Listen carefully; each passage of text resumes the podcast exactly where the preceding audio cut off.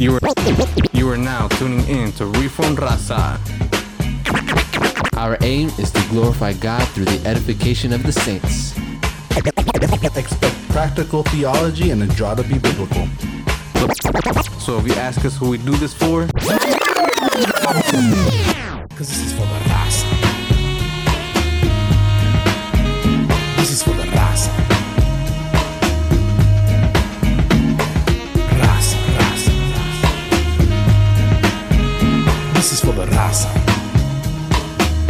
this is Reform Raza.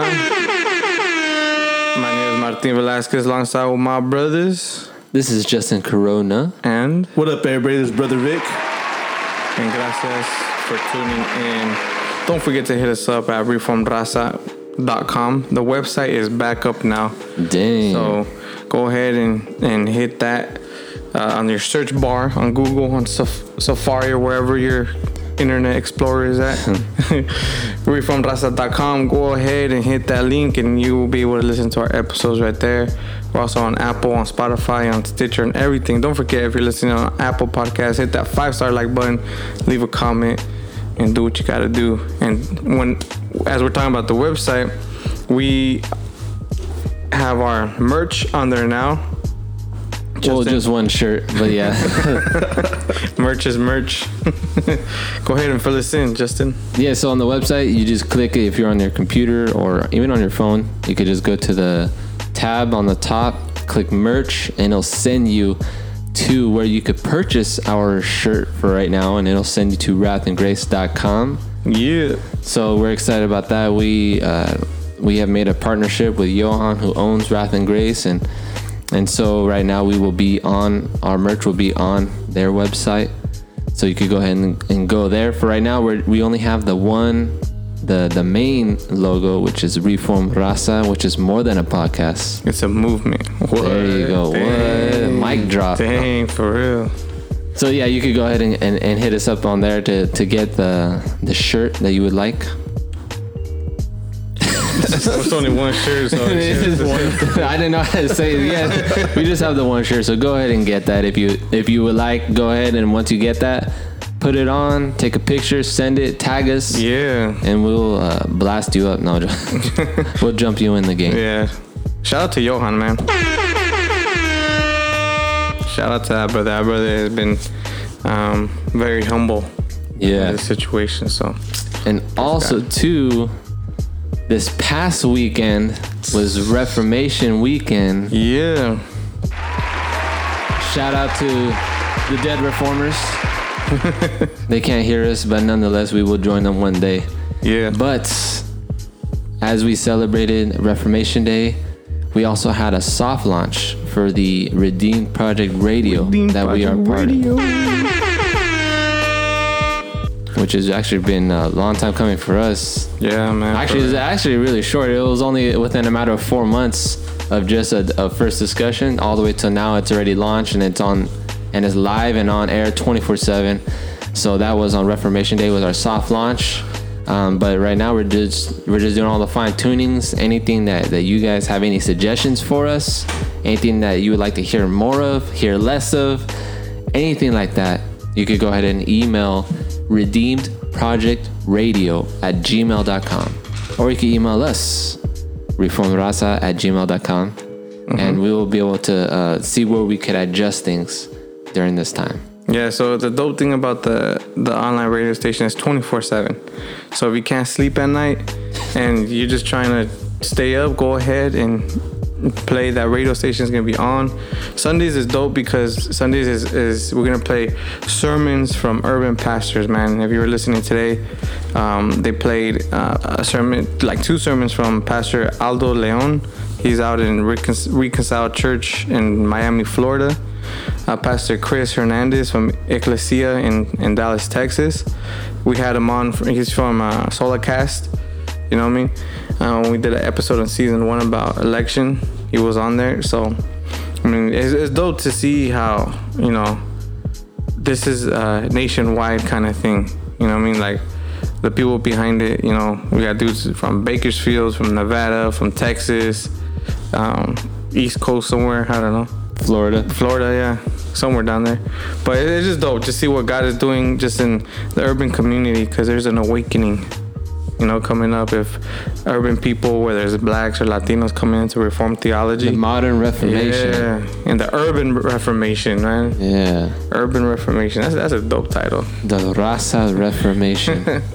That's why that's why Reformed Raza not just a podcast; it's a movement. Join the rebellion. Shout out to Alex the Rebel. but yeah, dude, uh, what are we going on? What's the conversation today gonna be about? So today we're going to be on gospel-centered sermon. Um, if you remember from the first season, we talked about the Christ-centered family and Christ-centered church. Christ a church. Um, today we're talking about gospel-centered sermons. Uh, so, of course, as always, we're going to be going through scripture. We're going to be answering a couple questions about what a gospel-centered sermon is. And I think one of the first things we, we are going to talk about is what is the essentials of a sermon? First, what is the gospel though? If we're gonna talk about a gospel-centered sermon, then what is the gospel? Then what are we what are we listening for then? Mm-hmm. I would say just the the death, burial, and resurrection of Christ. If your guy's life. life, death, burial, resurrection, all that is the gospel, right? Yeah, we always we always seem to miss out on the life of Christ in the mm-hmm. gospel. Yeah. Always focusing so much on the death, burial, and resurrection, but it's also the life that is imparted to us because none of us can live a perfect perfect life. Yeah. Only Jesus Christ. So the life is very important. Yeah. So when it comes to the essentials of a gospel center sermon, what, what would you guys say? What what is something that has to be in a sermon? I think the first point would be uh, a point. Well, yeah, for for a gospel centered sermon, it 100% needs to point to the gospel. Um, and you know, it, even with teachers and preachers who who go through the word and even do verse by verse, or whether it be a topical, whatever it may be, a gospel centered sermon will always point back to the gospel of Christ. So even in a verse by verse, I mean, our church, our pastors, as they go through verse by verse, they always make it a point to point it back to Christ. Mm-hmm. And you know, and you could do that with a number. I mean, wherever you're at in the Bible, you could always find a way to do that. And and I and and that being an essential, especially for a gospel centered sermon, because we always have to recognize too the difference between a sermon and a teaching Yeah. because the one the the main difference is that a sermon is before a congregation before the church body and so when we are in a church service when we are gathered together with um, fellow brothers and sisters at church we also recognize that they're also visitors that come and so it would be a shame to the the pastors, the preachers, that they give this full, you know, in-depth study, verse by verse, but never lead it back to the gospel. When that is the very reason why we bring visitors to church, so that they can hear the gospel preached. So one of the essentials will be that that that it would have to point back to Christ and the gospel, so that when the visitors do come, they will hear the gospel call. I mean, granted, we should be preaching the gospel to people we invite, but nonetheless, it's something that we need to continue to hear, even at church. And I think the scriptures itself is very gospel centered. You know, when you talk about the whole scope of the the story of the Bible, what is, what is it telling? It's telling that God came down to His creation, Jesus Christ, and walked among us, and paid for the sins, lived a perfect life, paid for the sins of of sinners, and died in resurrection, resurrected so that we can have eternal life.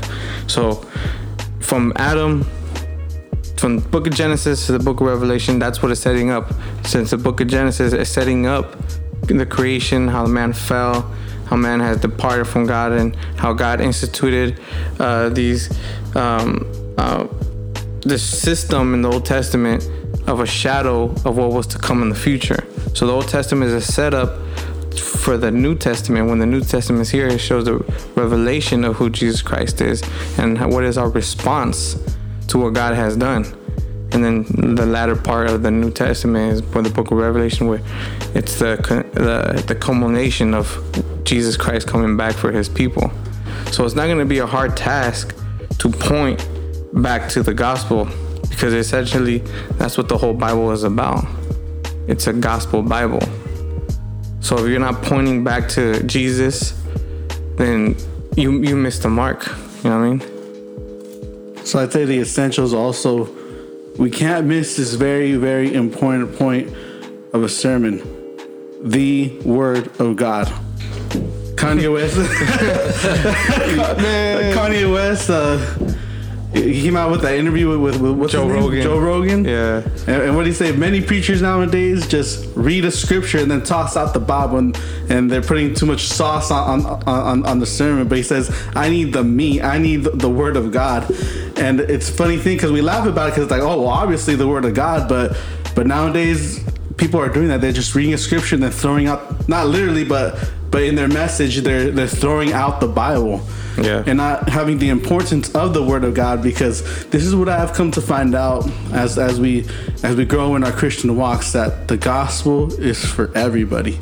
The word of God is for the believer, but but the gospel is for everybody. So even in your sermon, people need to hear the gospel. They need to hear the word of God because uh, I'm a, I'm a, I'm gonna read this scripture. Romans 10, 13 to 18 says, For whoever will call on the name of the Lord will be saved that alone right there whoever will call on the name of the lord will be saved. So if you're not preaching the gospel you're not preaching christ ain't nobody gonna get saved. Ain't nobody gonna um, gonna come to the lord because they must hear the words of christ and they will go on to say how then will they call on him whom they have not believed? How will they believe in him whom they have not heard? And how will they hear without a preacher? How will they preach unless they are sent? Just as it is written how beautiful are the feet of those who bring good new, um, good news of good things. However they did not heed the good news for isaiah says lord who has believed our report? So faith comes by hearing and hearing by the word of christ. And so that is important because even as unbelievers come, they need to hear the word of God because it's not essentially we're not the heroes of the of the whole sermon or anything. We always must lead back to Christ, and it's the Holy Spirit who tugs at the uh, unregenerate's heart, and then through the message which uh, God uses to bring people to to to to his to his uh, to his to salvation. And the believer who comes must hear for uh, must continually hear the word of God, so they may be encouraged, they may be challenged.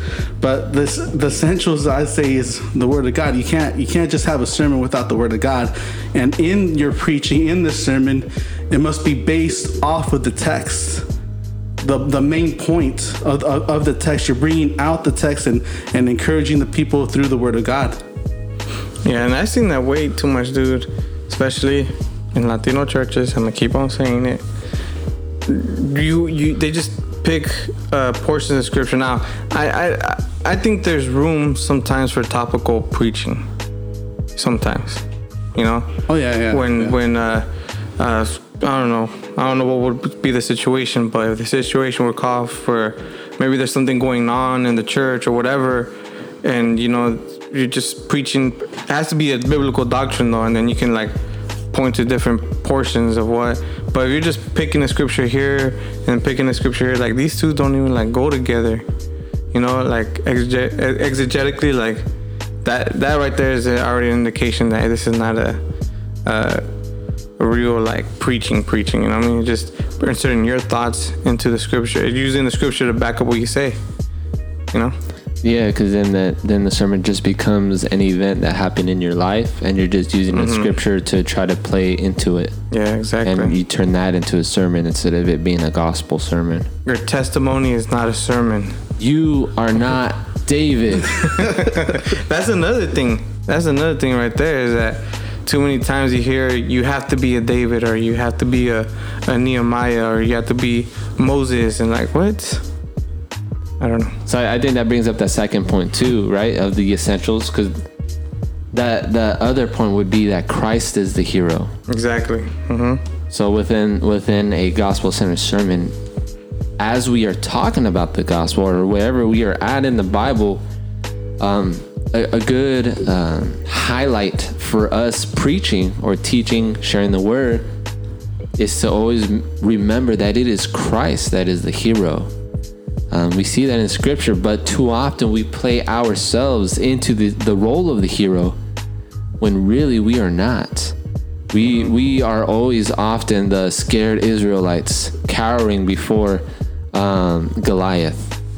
We are the um, I can't think of any other examples off the top of my head, but we are always those that are either cowering in shame or those that are um, prideful that Christ has to knock back.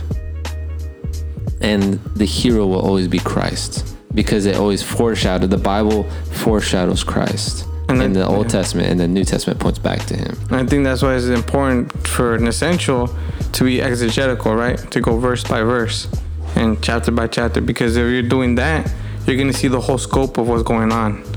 And when you're studying, um, it's going to reference to other portions that are going to help out with this portion right here. So you're going to see who, what the text is about, who is it talking about, and what's going on. You give the historical background, you give the context, and that way you don't miss out on everything. So an essential I'll be it has to be exegetical, verse by verse, chapter by chapter, and in that you'll be able to see what is actually going on in the text, and you'll be able to be able to point back to Christ because that's basically what the whole sermon should be about.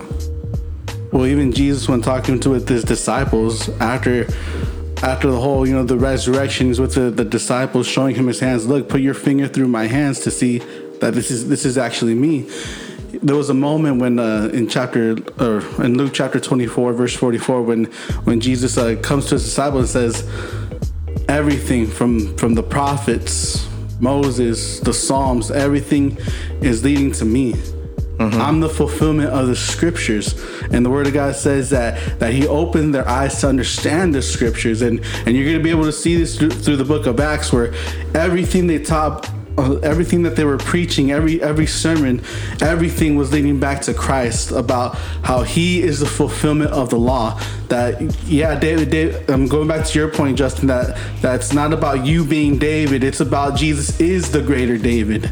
It's about that Jesus is that greater Moses. Jesus is greater than all of these shadows that that in, that were in the Old Testament. Now the New Testament reveals the fulfillment of the Scriptures, which is Jesus Christ. And so you you have to, you have to go exegetical to understand what scripture is saying about Jesus. What is scripture saying in your life to the glory of, of, of God? What, what what what's in the scripture saying about Jesus and and, and of course it's gonna have to be the, the practical side as well, but ultimately every scripture is leading back to Christ for his glory and his glory alone. Because I feel like too many too many times because I've been behind I'm behind the pulpit before, and e- even me uh, in the beginning stages of when I was preaching, I would preach in a sense to get the glory to me. So it wasn't about the word of God. It, was about say, for me. At one time, it was like I want to hear the people say like, "Oh, look, he did a good job at preaching. Oh, he did a good job." And what I didn't realize is that God was not not the one getting the glory, but I wanted to, in a way, steal that glory by not preaching exegetical, not preaching what the scriptures say about Jesus. But once I come to the revelation of that, we must preach Christ. We must preach the gospel. We must preach from the scriptures so that ultimately people will come to the knowledge of who God is. And so that the, the believers may be edified and grow in their sanctification. All glory to God alone. Yeah, so so that third point that you brought up, Martin, was the proper exegesis of the scripture of the word, and you know, just, just like how you point out, Victor, like even when when you preached, and and you know, there were times when I was, you know, by by grace of God, I was able to you know preach preach over the sanctuary a number of times, and in and and it's unfortunate because I could recall some of the things I taught um, you know, in the past years before coming to a sound uh, knowledge of the word, and then even to what, what I taught more recently. And there would be a vast difference in what the point of the sermon was. And and when I look back, it's it's almost it's disheartening because no one told me that I wasn't preaching a sermon about Christ. I could look back and I could think about it and I'm like, man, I did not. But no one was able to tell me, and that's the danger that that falls in with when you're not properly exegeting the scriptures. You are endangering yourself as the preacher because we who teach and are ministering the word are held at a higher accountability before God because we are now get we are now we will now be given account to whom we are teaching and where and where we are leading them in a, in a sense of what we are teaching them. So if we are not teaching correctly, we are unfortunately either like how it says in Second Timothy, we are either leading them to more and more ungodliness, or we are edifying them to pursue Christ all the more. So yeah, So that's blood the on your danger. hands. You have blood on your hands. I, I hope, but you know what? I I'm, I have peace with God and and His sovereignty, and I don't need to burden myself with that. No, but you know That's what? and that's a good thing about that too, Yeah. though. Yeah. That and the man like that's how you get from the scriptures, man. That God has paid for your sins from past, present, and future. Yeah, and that's that's a good thing about that. No, yeah, I was gonna say that you bring up a very good point that nobody wants to talk about. That it's very dangerous to preach the word of God. Mm-hmm. Nobody Yeah. wants to talk about that, and and some preachers will be like, "It's easy to preach the word of God. It's easy. I can do it." No, no, you, a person who says that it's easy to preach the word of God does not know the dangers that that you're facing. Because even James will tell you that not everybody should should want to be a teacher, knowing that you'll be strictly judged by God, not not by the people, but first and foremost by God. That you will be judged for the things that you say and things that you do not say behind the pulpit.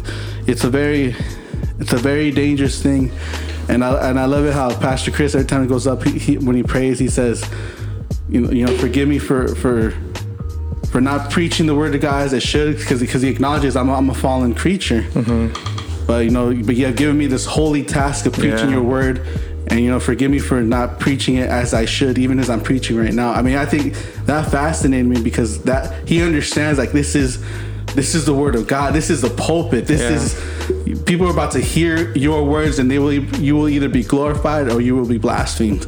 But there's there's dangers in preaching the word of God. I, I think what opened up my eyes to that was I was listening to a sermon from Paul Washer, and I, and I remember he was saying that I need to preach the word of God in its full because this may be the last sermon I preach. Mm-hmm. And, and and he instilled well just listening to that just just it, it, it stuck with me because it's true. And, and and that's what I think that's that's that was during the time when I was coming more into reformed theology and I was reading more um, soundly into the word uh, that that there was now this this push on and tug on, on me that as I teach I need to do it as if this is the last sermon out that as if as soon as I walk down from the from the the the pulpit if I were to collapse and die that I would be in, in, in good standings as far as before God I need to preach as if this will be the last time people will hear my words. And so when when you have that type of approach, you won't hold back the word of God in its fullness. No matter who is in the audience, it could be your family members, it could be anyone that that is in the congregation, but if you're preaching as if it, it is the last words that that your family will hear, you will preach it fully and boldly. And even um, 2 Timothy in chapter 2, verse 1 says, You then, my child, be strengthened by the grace that is in Christ Jesus, and what you have heard from me in the presence of many witnesses, entrust to faithful men who will be able to teach others also. Share in suffering as a good soldier of Christ Jesus. No soldier gets entangled with in civilian pursuits, since his aim is to please the one who enlisted him. That's very critical right there. His aim, the aim of the preacher should be to please the one who enlisted him, which which is the Lord. Yeah. If you're seeking man's approval, you're gonna preach in ways that you're gonna want to get the crowd's approval, and that's very very dangerous. Because an athlete is not crowned unless he competes according to the rules. It is a hard-working farmer who who ought to have the first share of the crops. Think over what I say, for the Lord will give you understanding in everything. Remember Jesus Christ, risen from the dead, the offspring of David, as preached in my gospel. So, what is the culmination of that right there? Remember Christ Jesus, risen from the dead, as preached in my gospel. That's the whole point. What are, what are we entrusting other men to like in in, in, the, in the congregation? What are what are, uh, are the elders, the the pastors, the the deacons? What any position in the church is that they're gospel centered? That they believe in the gospel. That that's what's gonna. The elders are gonna hold accountable the pastor for preaching the gospel. That's that's a, that's a whole nother thing to have elders who hold the pastor accountable. But that's very important. And then later on in the portion, it says, uh, "Do your best to present yourself to God as one approved, a worker who has no need to be ashamed, rightly handling the word of truth." And it says, "But avoid irrelevant." Irreverent babble, for it will lead people into more and more ungodliness, and that's what you mentioned earlier about that. And that that's that's man, like how we said earlier. Right now, Pastor Chris from from our church, he says, um, the privilege in his prayer, he always says, "The privilege you have given me in this most holy task to preach your word." It's like, dang, like, do we hold um, preaching that high up? That this is no joke. As as the the pastor or the preacher is going out to the pulpit to present the word of God to the people of God, he will be held accountable for what he is saying the book of Jeremiah when the the false prophets when they were giving the word of the Lord quote unquote and saying nah God's not gonna doesn't want no destruction for you. He wants good for you. He wants prosperity. And what did God say? Those guys are false because they're teaching according to their own vision according to their own minds the things that I have not said. So when the when the person goes up there behind the pulpit and he's giving his own thoughts and depending and leaning on his own strength or his ability to stir up the crowd and you got people clapping and and Christ is left out of it. How do, how do you think that's gonna sit with with the Lord?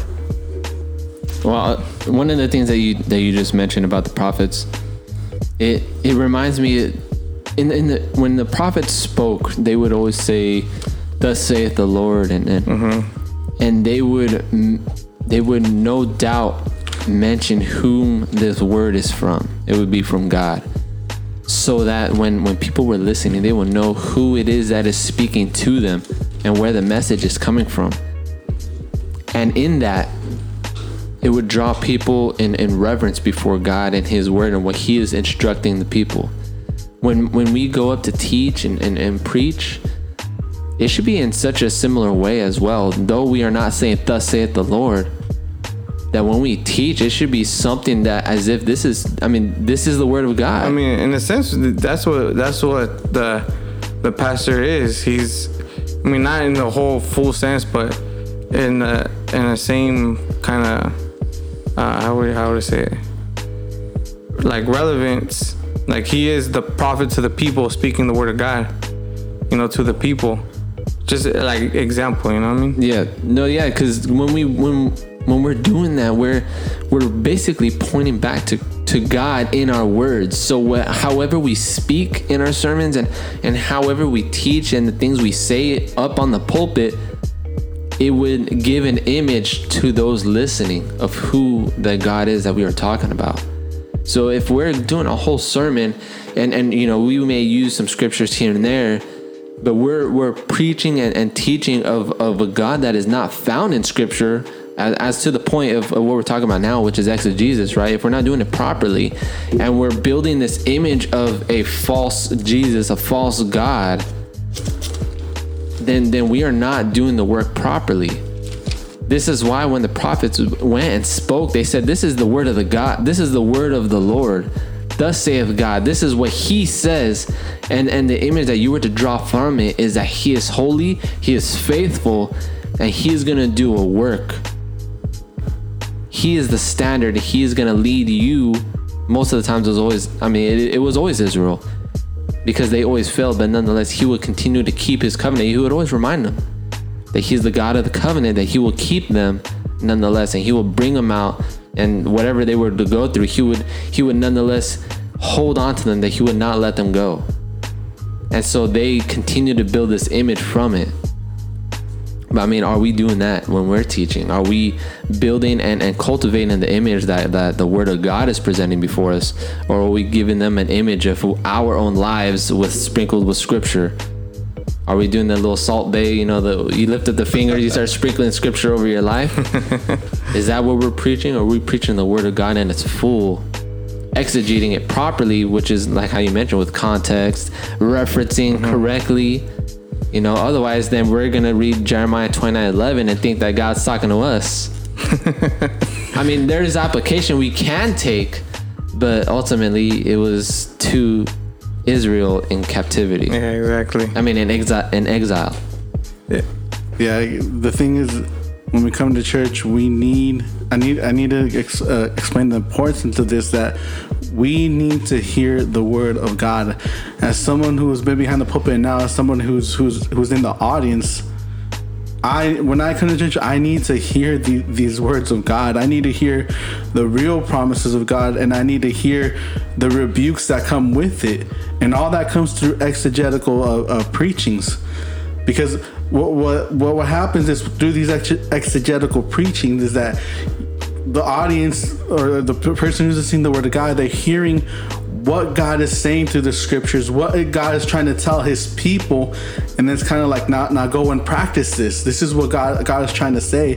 And even I mean, man, even we get to books like like like the book of Hebrews, you when it's exalting about what Jesus has done done in, in everything about how Jesus is your high priest and when we don't know a lot about who Jesus is, what he has done, what what he's gonna do, we kind of we kind of don't want that we don't have that desire to to pray because it's like we run away from god when when actually the book of hebrews says come to the throne of grace with confidence knowing that he suffered just as you have suffered. He's been tempted in all kinds of ways. He is your high priest. He is your king. He he came in the form of a man the god man jesus and he came in the, the emphasis on the life of christ that he lived that life. He lived through those sufferings. He lived through everything. And then now he is exalted sitting at the right hand of god. And now you can approach the throne of grace with co- grace with confidence knowing what jesus has done. But if you don't go exegetical through the through these uh, books in its context you're never going to know who god is and the emphasis is going to be on you you have to do this you have to do that and when you don't that's when you turn away from god it says i did everything but my life hasn't changed Yeah. but, but I, yeah exegetical preaching is very important Pero then you're gonna have those hermanos y hermanas that are gonna be like, ¿sabes qué, man? man Man, ¿sabes qué, man? ¿Sabes qué, man? ¿Sabes qué, man? Uh, uh, Uh, you don't have to. You don't have to go exit. Where in the Bible does it say that you have to go exegetically? Show me a scripture, because you got those people that are always gonna be like that, and I would be like, well, the first sermon, the first gospel sermon, was preached on the day of Pentecost. Shout out to all my Pentecostal brothers. the, the Peter he gets up. It may not be a church service, but he this is always referenced as the first gospel sermon. So he stands up and he, and he and what does he do?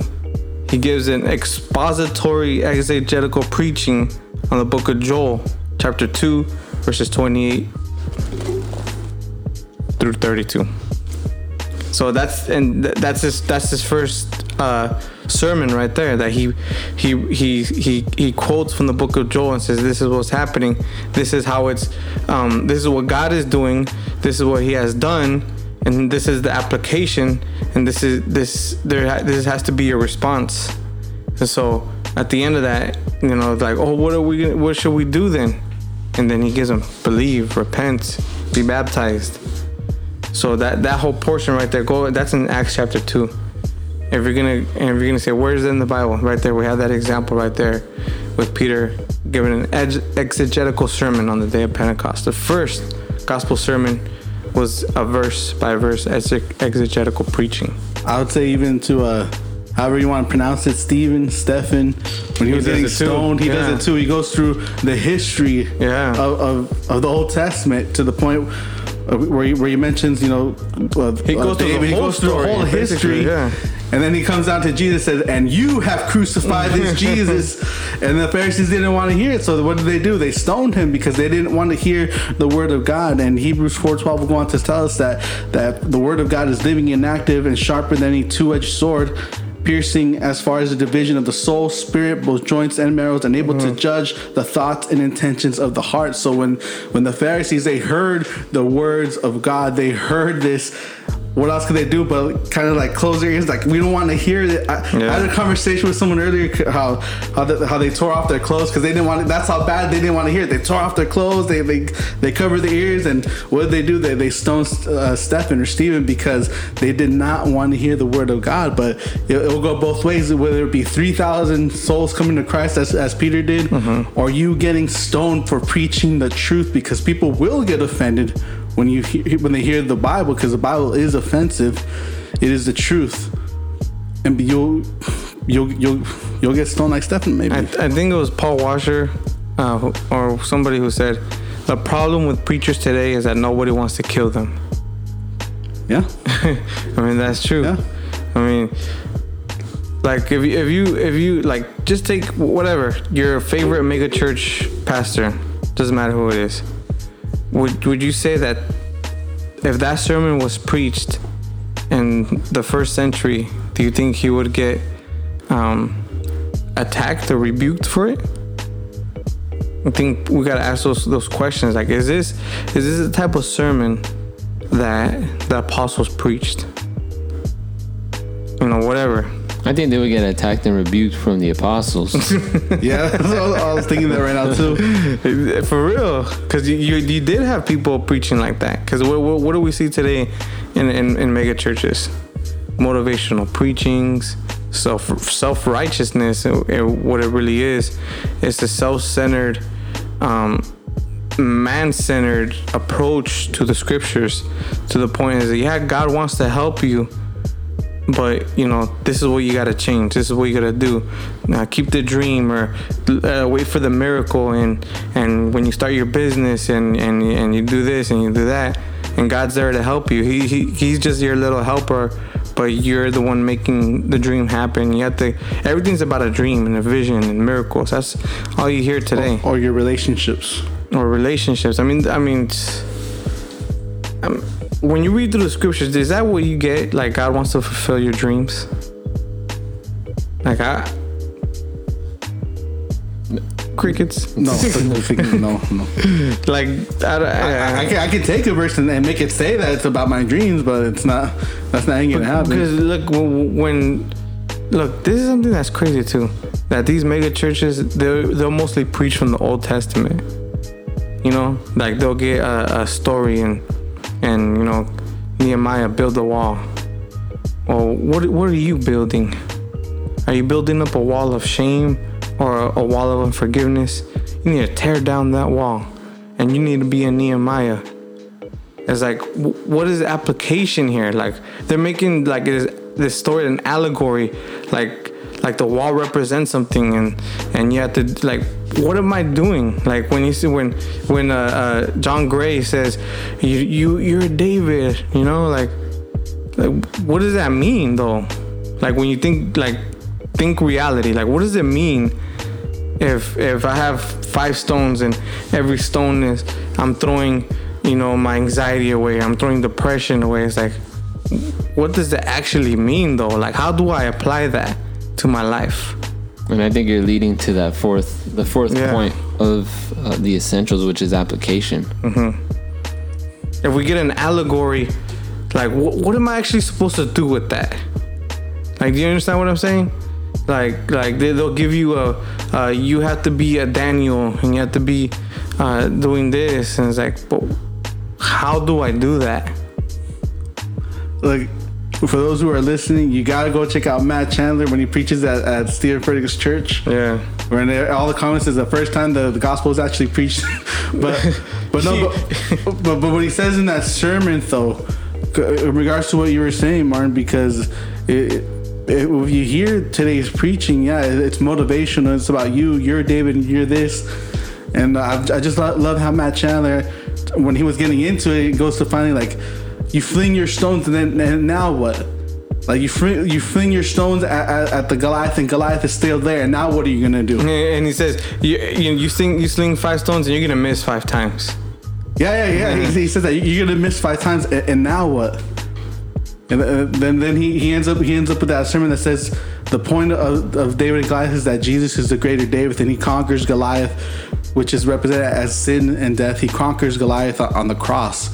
And he says, "Well, if you're gonna, if you're gonna, if you're gonna want to emphasize yourself in the story, Jesus is gonna be David, Goliath is gonna be sin and death, and who are you?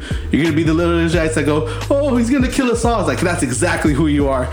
But just how, how bold Matt, Chan- Matt Chandler says it, I mean, I always, I always love that clip. But but in reality, that that that is the truth. That that uh, we're the point is that we're we're not we're not we're not David or anything like that. It's not about motivational uh, speaking, but it's about preaching the word of God and and uh, and and its applications as we're gonna get into. Yeah, so so yeah, like with with application, as we're talking about gospel centered sermon, application is basically for the listener. What is the point of this sermon? So if we if we put ourselves back into the uh, congregation, we are asking ourselves, what is the point of this sermon? What is the preacher trying to convey to me through the scripture? What should my response be after listening to this sermon? And so this is something that the preacher needs to keep in mind while giving and, and studying and, and preparing the sermon is after I go through this verse or these portions, what am I trying to lead my congregation to do? What should I lead them to respond and how should they respond um, through certain things? Otherwise, it becomes the difference between a preaching and a teaching because a teaching is is basically that. I mean, we could watch teachings all day long. It's a classroom, it's a lecture, it's you know, I, I could give you you know all this theological doctrine of the word and all that, but if I'm not leading you to a call to action, if I'm not um, giving you an application that you, the listener, are able to take home and able to apply to your home, your life, your daily walk, then I'm just giving you a teaching that you could just take in and and and memorize as a type of head knowledge. But that's where the, the that's where application comes in. It's supposed to lead the sermon from your head to your heart and to your hands, right? To where now it, it goes into a full circle. It shouldn't stay in, in just your head. It should move towards your hands. Ultimately, at the end, to where now you're demonstrating what you know. You're applying it to your life. And so when we go into a gospel centered sermon, there has to be an application. So if you're listening to a sermon, ask yourself, what is the point of the sermon? If I'm listening to, uh, you know, just going back to the same example, if I'm listening to David and Goliath, and my takeaway, my application is that I'm David, and I think I'm I'm probably even alluding back to Matt Chandler what he was talking about. But if if my application is that I'm David slinging the stones to Goliath, what happens when that doesn't work and I feel like my anxiety is pressing on me and I'm not winning this battle? What do I do then if I'm supposed to be David and I'm supposed to win? But I don't feel like that. What am I gonna do when my life is crashing before me? I have, you know, my parents passing away, my sister passes away. Um, I don't know. I fail school or I, I, I, I lose my job. What am I gonna do then? How am I gonna apply the word of God if I'm supposed to be David in that situation? You see, you see where where where a miss, um, miss uh, uh, uh, incorrect exegesis exegesis leads to an improper application. That's why they need to go hand in hand, and so that's why a proper application comes when there's a proper exegesis of the word. And so that's why most in the reform circles, in the new there's or even just people who are just biblical in, in their teaching, there's always gonna be an application of run to the foot of the cross. Go before Christ. Cast your, your anxieties, your, your cares, your burdens, everything unto Christ. And He will be lifted high. He will be exalted. He will help you through that. As a child, He will be there. He will not leave you nor forsake you during those times. You will go through trials and tribulations because they will come and they are necessary, right? The Word of God will tell us. But He will be your strength in your weakness. See, those are the applications we should be taking, not I will conquer it myself. Yeah, and I, I believe this wholeheartedly that the leading cause of depression and anxiety in the Christian church is mega church preachings, because that's what they do. They focus on on they lift man up so high, and what you just said right now, Justin, is like, well, what happens when when, when reality hits and like I'm not, it doesn't work. They're gonna lose quote unquote faith that they had, or they're just gonna go deeper into their depression or anxiety because although they may not realize it, they're they're focusing on their own strength. They're being taught to focus on their own strength, and they're missing out on Christ. So when you, you have to make this shift from man man centered to Christ centered, because when you focus on the gospel and you focus on what Christ did, all of a sudden your your things that you're struggling with aren't so big anymore because God is bigger than those things. And so when you when when you're focusing too much on on man, you're gonna man is deadly. I mean, you're gonna be the preacher has will have blood on his hands on Judgment Day for incorrectly handling the Word of God. That's what Second Timothy just said. You know, um, handling the able to to to to teach, able to preach the Word. And when that doesn't happen, I'm sorry for you, buddy. Yeah, I think um, when it comes to applications, I, I think it should be motivational. When it, when it, when I'm talking about motivational, it's not motivate you to live a, a better life or, or like mo- motivate you to, to live your best life now or anything like that. No, it should motivate you to to those who come in hurting hear the words of God. It should motivate you to run to the feet of cross, feet of the cross, not to not to run away, but to run to Him. It should motivate you to to live uh, in that progression of sanctification in your life to the point where it's like I don't want to sin. I, I, want I want to be more encouraged to to follow Christ. Or, or, should, or should motivate you to, to to worship worship God. I mean, those good man. There's times where, I've heard a sermon, and I'm just like, I have no motivation to do anything. Not even self motivation. I have no motivation motivation to do anything.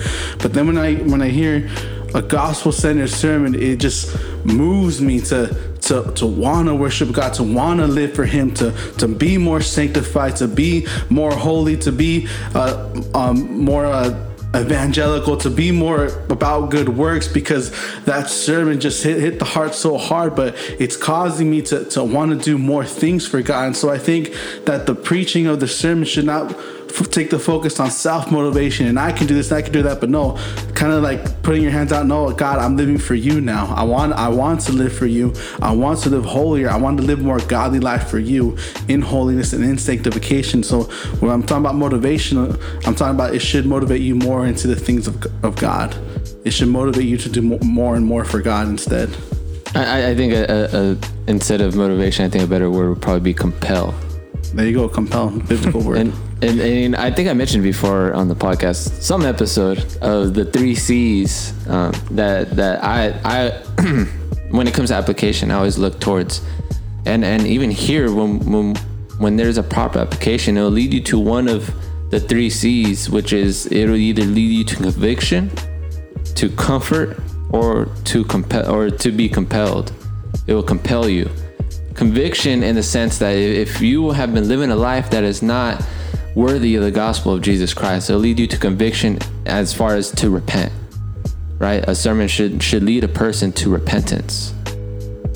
The second one being comfort. If you're going through trials, if you're going through a hardship in your life, a, a, a gospel would lead you to be comforted by the word of God. Because he, our heavenly Father, through his word will comfort us and and some of us that may be going through a hard a hardship a trial whatever it may be it will lead us to comfort. Maybe in that season maybe it's not meant for us to go out and and and evangelize to everyone but maybe in that season we are just called to be still and just be comforted by his word to be reminded of his promises so that we could later be led towards being compelled to go and love neighbor to love enemy to go and, and preach to other people.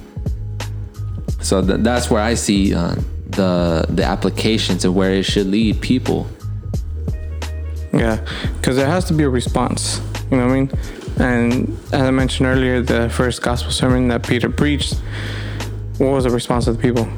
It was probably What- conviction, but yeah, but it wasn't. But what they asked, Yeah. what, what, what must we do then? That that that that should be the question. Like, okay, so what, what do I do with this with the sermon? And what does Peter tells them? Repent, Yeah. believe, be baptized. So the, the the preacher should not only tell you what the application is, but how to apply it too. Yeah. Because if we're left just with a bunch of information, it's like, well, what do I do with this? And and I think it's um, you, you said a line uh, earlier. You wrote it down. Gospel centered. Oh yeah, that's the fifth. That's the fifth essential. I would I would add. it's it's one of those things where it's like there are four things that are essential to the sermon, five that are better. No. but, that's what I'm leaning to because okay, so yeah, well, yeah, you alluded to it earlier when you were talking about elders and and, and the role of elders, but uh, I would see the the fifth essential part to a sermon is basically a gospel centered sermon begins with gospel centered leaders.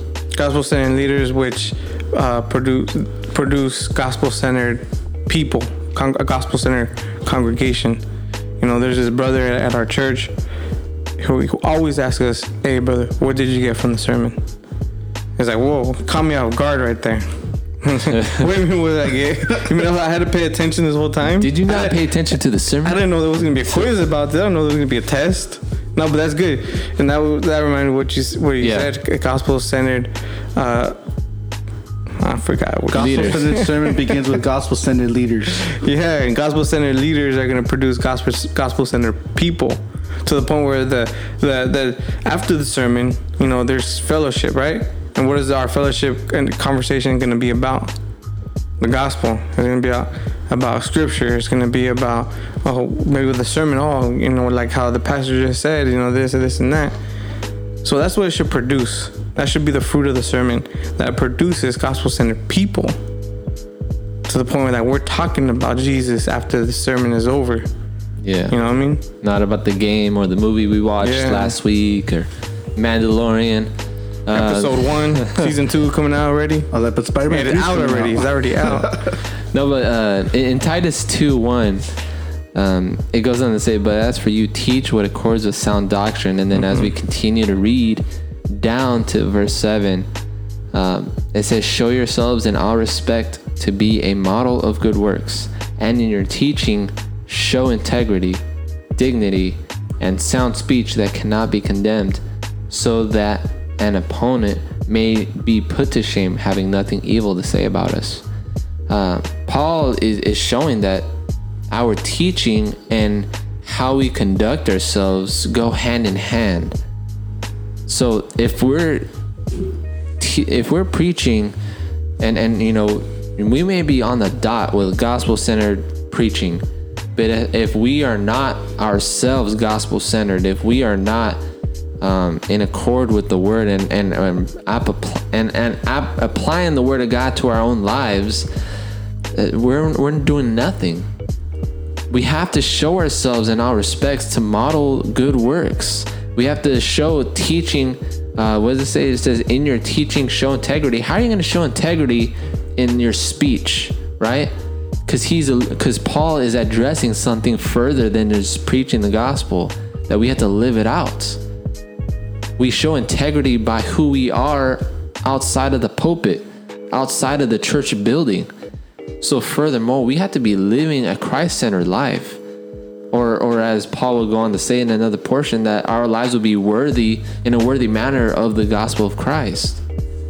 And so that's why you know we see in First Timothy and Second Timothy, he puts an emphasis uh, when when addressing Timothy when he sends him out that that there is there is an emphasis that needs to be made on eldership, the leaders of the church. There's an emphasis on the preachers and the deacons and all these things.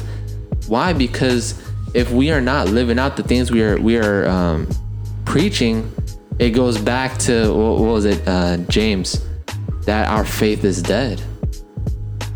Our faith is dead if we are not, um, if they're not hand in hand with what we're doing. So in order to to to marry the two, we have to live in with integrity. We have to live as a gospel centered people. Yeah, in this day and age that, that that we live in, that's what's missing, man. That's what's totally was missing is that we need to take it back to the gospel. Because unfortunately, the gospel has been taken out out of many sermons. You know, and, and that's why on on the Redeemed Project Radio, we want to highlight, you know, urban pastors that are preaching the word, that are doing the work in urban communities every Sunday.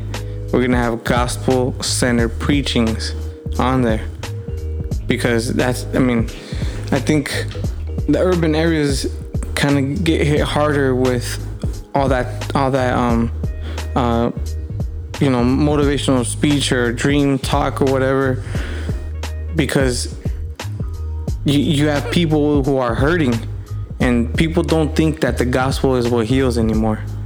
People think oh okay we we we, we already preached the gospel now let's move on to something else. Nah maturity sanctification growth all that dedication to the lord all that comes by going deeper into the gospel. I mean think about it. The scripture says that the angels marvel at the gospel. These are beings that are, are in the presence of God 24 7, and yet they marvel at the gospel. Because it's so it's so powerful. It, it shows the love of God. It shows the sovereignty of God. It shows all the attributes of God uh, on this one event that took place. And as we dive deeper into the gospel, we'll dive deeper into our faith and as we dive deeper into our faith, we're going to be unshakable. No one is able to shake us. And although trials come, although, you know, the worst of things come, we will not be shaken because the, the word has been firmly planted in our hearts. And that's the power right there. To take a wicked person who is dead in his sin, comes to hear the gospel and is completely transformed. How are we going to depart from this transforming power that comes from the gospel? And if, if the gospel transformed a person once, it's going to keep on transforming the person, being molded and shaped into the image of Christ. So the pastors want want to see a growth. I'm not talking about numbers. I'm talking about people who are who are dedicated in serving the Lord the deeper you dive into the gospel, the more people hear the gospel, the more dedication there will be. Because that's just the power of the, the gospel, that's the power of the word of God. The transforming power that that changes people completely. So if you want you want you want growth, you want you know, to strengthen your church, give them the gospel all the time. I'm so I'm so blessed, dude. Every service, dude, on the Sunday liturgy, when they when we take the time to of, of silent confession, and then the elder he goes, "Beloved, hear this: Jesus has paid for your sins, past, present, and future." I need to hear the gospel every day because I sin every day, and I need to be reminded. So when I go to church, I, I mean, we're not gonna have the fact that we sin but yet, if we're in Christ, know this that He has paid for your sins, past, present, and future. And that's comforting to me. Yeah, just going back to, to what both of you are saying right now, because gospel centered sermons start with gospel centered leaders. I want to read the scripture in uh, 1 Timothy 4:16 says, "Pay close attention to yourself and to your teaching, persevere in these things." For as you do this, you will ensure your salvation for both yourself and for those who hear you. And it starts with uh, preaching to yourself first before you preach to the congregation. And you want to make sure that, am I? Do I really believe this? Am I compelled by this way? Because if the preacher himself is not uh, sure of what he believes, of what he's preaching, the congregation ain't to believe it either. Mm-hmm. The preacher himself must believe these things, show it by his life, and others are to be, as Justin said, compelled to do the same thing because they see the preacher who's preaching, they see his life, and they're compelled to do uh, basically the same thing. So, so a shepherd must take care of his flock because preaching is one thing, pastoring is a totally different thing. Um, but but you know, pastoring is not just preaching. It's about it's about your your whole lifestyle and, and caring for these sheep and and caring for for, for the flock as, as a leader, as a shepherd, and hearing those words of comfort by by the elder. Know this that your sins uh, have been paid for on the cross. And so the the thing that I want to ask those who are preaching is, do you really believe this? Are you truly compelled by this? And does it show by your life? So that even Paul would, would, would tell the leaders um, to make sure that that even those outside of the church respect you. That even those outside of the church will look and say, "This this is a godly man." Th- th- To have that testimony in your life, and so you know, going along with the gospel-centered sermon starts with gospel-centered leaders. I, I'd ask the person who's preaching, "Are do you believe this stuff? Are you preaching to yourself before you preach to others?" Yeah. We need to go back to the gospel. You know what I mean? And everything that we do, let it be gospel centered. So that when we go to Sunday, when we bring that person who who we've been ministering to, so they can come and you will we'll, we'll be 100% sure that our pastor is going to preach the gospel. And that the person we invited to church will hear the gospel. Like you said earlier, just what a shame that we bring someone to church and they- don't hear the gospel. That's a shame. It's like in the uh, ah, what's the, what's the American Gospel documentary?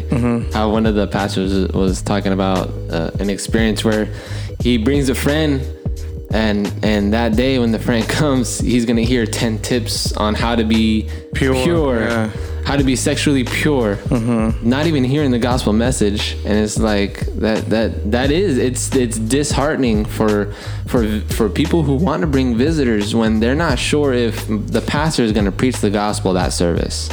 It may be something motivational, but but it has to be gospel centered, and and you know that's where we feel the call to even want to do this type of episode and and even just this podcast in general. We want to see things um, draw closer to being biblical and being biblical will lead to gospel centered sermons. If if we're biblical in our in our teaching in our studies, um, it, it will it will do things correctly the way that God has ordained them to be. A moral centered preaching is a wicked sermon.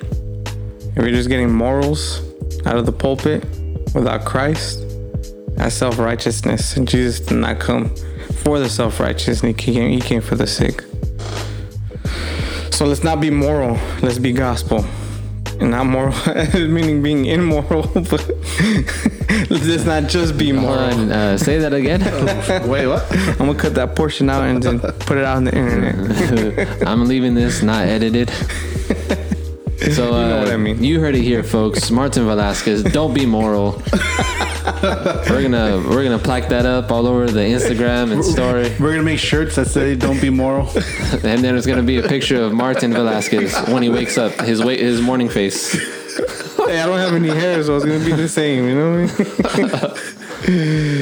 but yeah, man. So gracias for tuning in. This is Reformed Raza. Don't forget to hit up reformedraza.com. Get that merch.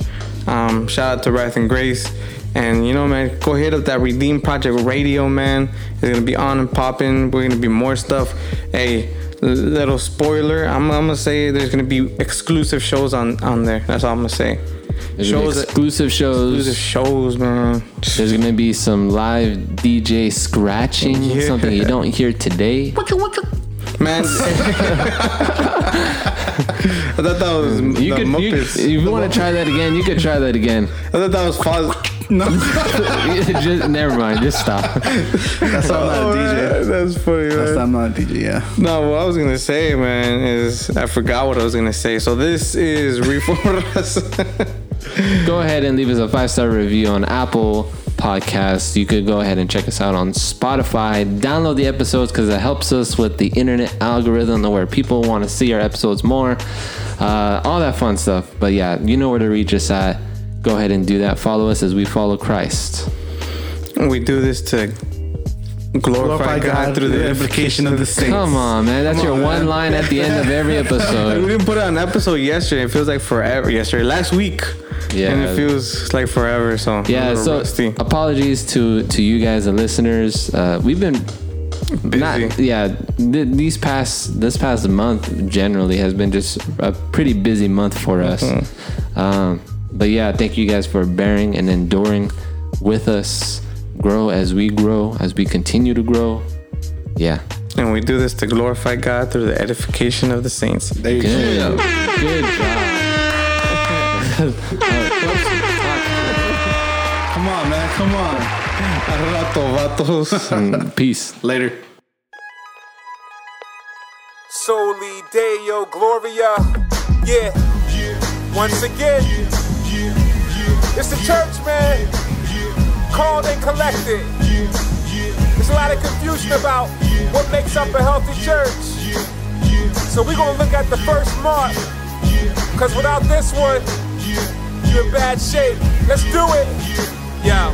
With our raps, we adore our master and Lord Jesus Christ, who deserves all our claps and applause for the wrath that he bore at the cross for our blasphemous thoughts and the classless acts of a whore. He gave up his life with the passionate roar, was raised up to heights where he sat at before. After this all, he gave pastors the call to ministry found in 2 Timothy chapter 4, verse 1 and 2. What I first want to do is come to you, the church, to reverse a funny view. So let me ask a question What's most essential? What is it that gives a local church its credentials? Some would say music, some would say deacons, others say reaching the lost and soul seeking. But if we want to give God the glory in our meetings, the most important thing is expository preaching. Where are the Whitefields? Where are the Spurgeons? Preach the word, preach the word. We need sound theology to deal with reality. Preach the word, preach the word. We got enough rappers, we need more pastors. Preach the word, preach the word. We need explanation and deep application. Preach the word, we gotta preach the word. This verse right here is for the congregation. This what y'all need to be listening for. Yeah, let me explain what I mean. It's not too complex. Uh-uh. It's preaching God's word in its proper context. As you listen, be discerning. What you have to determine what's the point of the passage, the point of the sermon. If not, this problem must be confronted today, cause he just used the Bible to say what he wanted to say. And even if it's delivered with fire and intelligence, that's basically making what God has inspired irrelevant. Instead of applying the word's realities, a lot of pastors relying on personality, but gifts of can never be a true replacement for the Holy Spirit's illumination. Without exposition, you'll lack major profit. All you'll get is tradition and your pastor's favorite topics, and that can be a slippery slope. The word should be giving you hope. This dude is just giving you jokes. That won't help you love Christ. It won't help your obedience. We need more expositors, not more comedians. But shepherds who labor in the text, then faithfully connect you to the Savior, then wait for its effects. God gives the increase. Holiness, love, unity. The word faithfully preached builds up the whole community. If not, your Sunday meal will not last, and you'll have to supplement it with the podcast. Don't entertain us, that won't sustain us. Preach the word, preach the word. Instruction, not a big production. Preach the word, preach the word. We don't need theatrics and man-centered tactics. Preach the word, preach the word. We're on the brink of eternity. Please speak earnestly. Preach the word, you gotta preach the word. This verse right here is for the pastors. I just want to encourage y'all, man. Yeah. Y'all should be mindful of this devout thesis. All of the Bible is about Jesus. The Old Testament, Jesus Christ concealed. The New Testament, Jesus Christ revealed. This truth of the Lord Christ boldly conveyed this in Luke 24 on the road to Emmaus. The law, the prophets, and the teachings of apostles. All of these point back to Jesus and the gospel. So if the work of Christ is what the word is about, ultimately that should be what the sermon's about. Forget applause, you got to let the cross rock ya. All roads in the Bible lead in Golgotha. Whatever the text, faithfulness demands that we should hear the echoes of nails hitting his hands. Don't try to be original, say the old story and watch your people change as they behold glory. The glory of Jesus, we need to see this. Preach the word, on, preach the word. Make Christ the center so new life can enter. Preach the word, we gotta, preach the word. Give us the whole counsel along with the gospel. Preach the word, preach the word. This is your duty. Show us God's beauty. Preach the word. We gotta preach the word. Yeah. So that's it, man. That's the charge. In 2 Timothy chapter 4, Paul tells Timothy, he charges him to preach the word. And yo, it's a lot of good resources out there. You know what I'm saying? Spirit empowered preaching by my man Art Azurdia. Christ centered preaching by Bryan Chapell. The Supremacy of God in Preaching by John Piper. Get these resources, man. More than anything, dig into the Word of God, meditate on it, and give it to your people. Grace and peace. Yeah.